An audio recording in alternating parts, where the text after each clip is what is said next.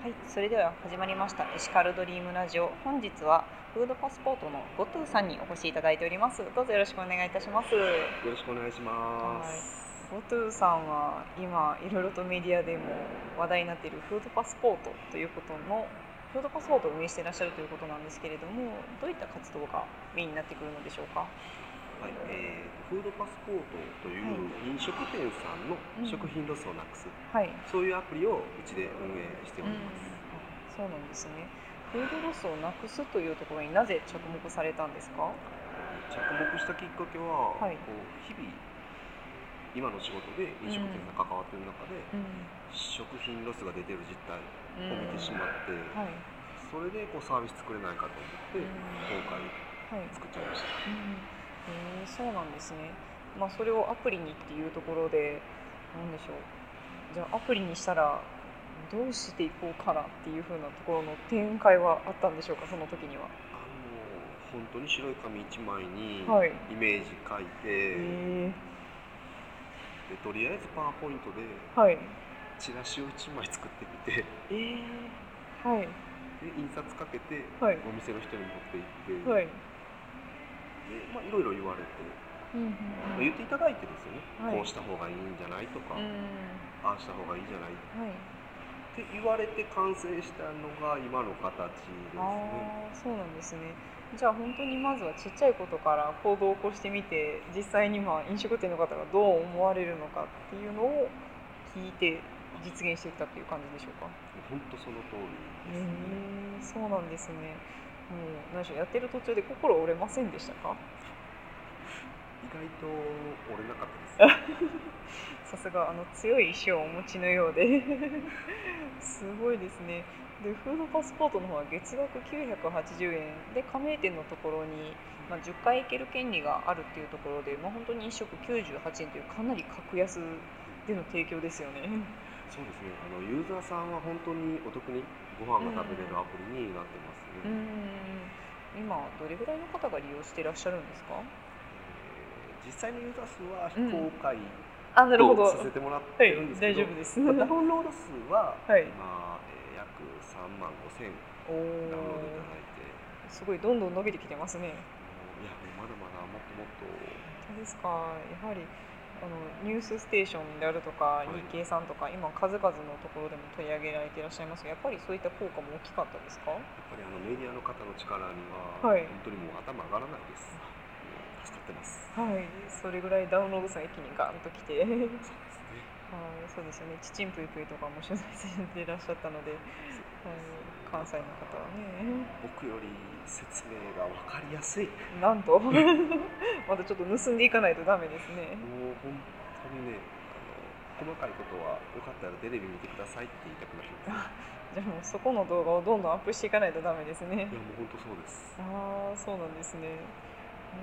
そしてあれですね本当もうエシカルっていう部分で言うとやはり食品ロスをなくしていきたいっていうところになってくるんですけれども今って食品ロスってどれぐらいあるんですか？えっと今日本で1年間で643万トンあると言われてます。はいそれはちなみにどういったどれぐらいの量っていうのを例えば例で教えていただきたいんですけれどもいろいろ例え話あったんですけど、あら僕なりに見つけた一番しっくりきた数字があってですね、はい。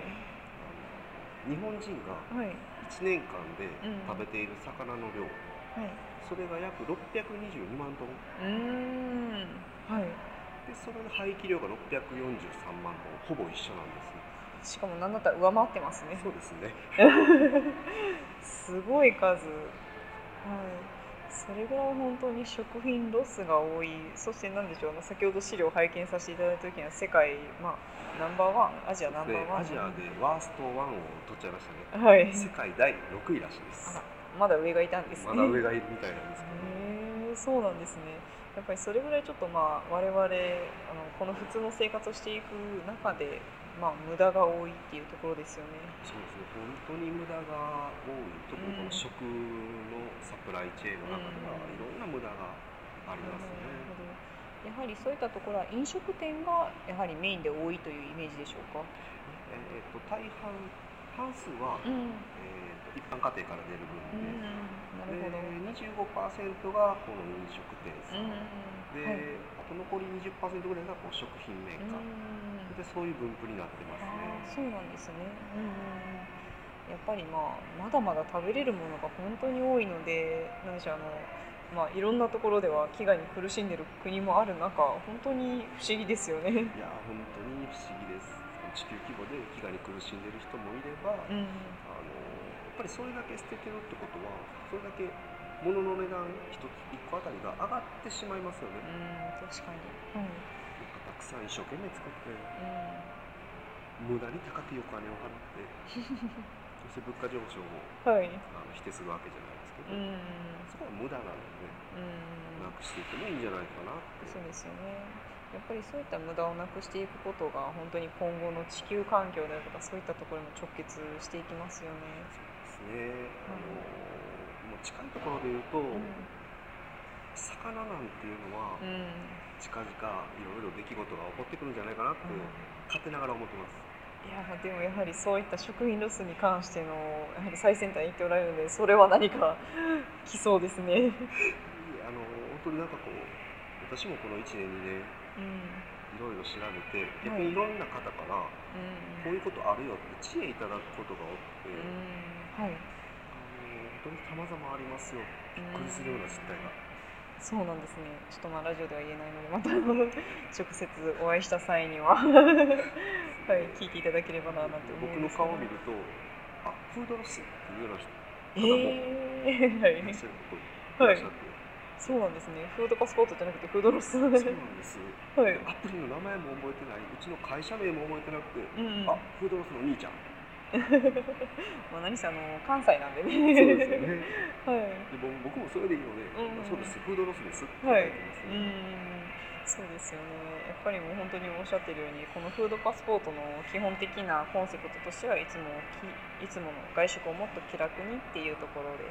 まあ、そしてやはり食品ロスをなくしてっていうところが本当に何でしょう思ってらっしゃる今後の未来っていう感じですよね。そうですね。うん本当になんか無駄なことが多いので外食っうんてすごい楽しいものうんかなと思ってて、はい。でその楽しさをももっとこう僕らの世代もそうだし、若い世代はい。に、えー知ってほしいなっていうのがあって、はい。こういうアプリに仕上げてますね。なるほど、なるほど。そうですよね。やっぱり、まあ、今後もいろいろな、はい、このフードパスポートというアプリを使ってですね、はい、いろんな方がそのこの食品ロスに、はい、共感をしてアプリをダウンロードしていただければいいなと思います。アプリっていうのはちなみにどちらで落とせるんですか？えー、とアプリはもう、え iTunes んも Android もどちらでもダウンロードしていただけます。ではアプリのところで調べればフードパスポートっていうふうに調べれば大丈夫ってそうですねこ入れていただければすぐにはい落とせます。うんうんうんうんかしこまりました。ではですね、最後になるんですけれども、ボトゥ流のエシカルという部分についてまた教えていただいてもよろしいでしょうか？わかりました、えーいつもの外食をもっと気軽にこれはアプリのコンセプトにもなっている部分で、はい。えーただ食品ロスをなくして無駄のない世の中へっていうのがボトゥールのはいエシカルです、はい。どうもゴトゥさんの熱い思いありがとうございました。ありがとうございました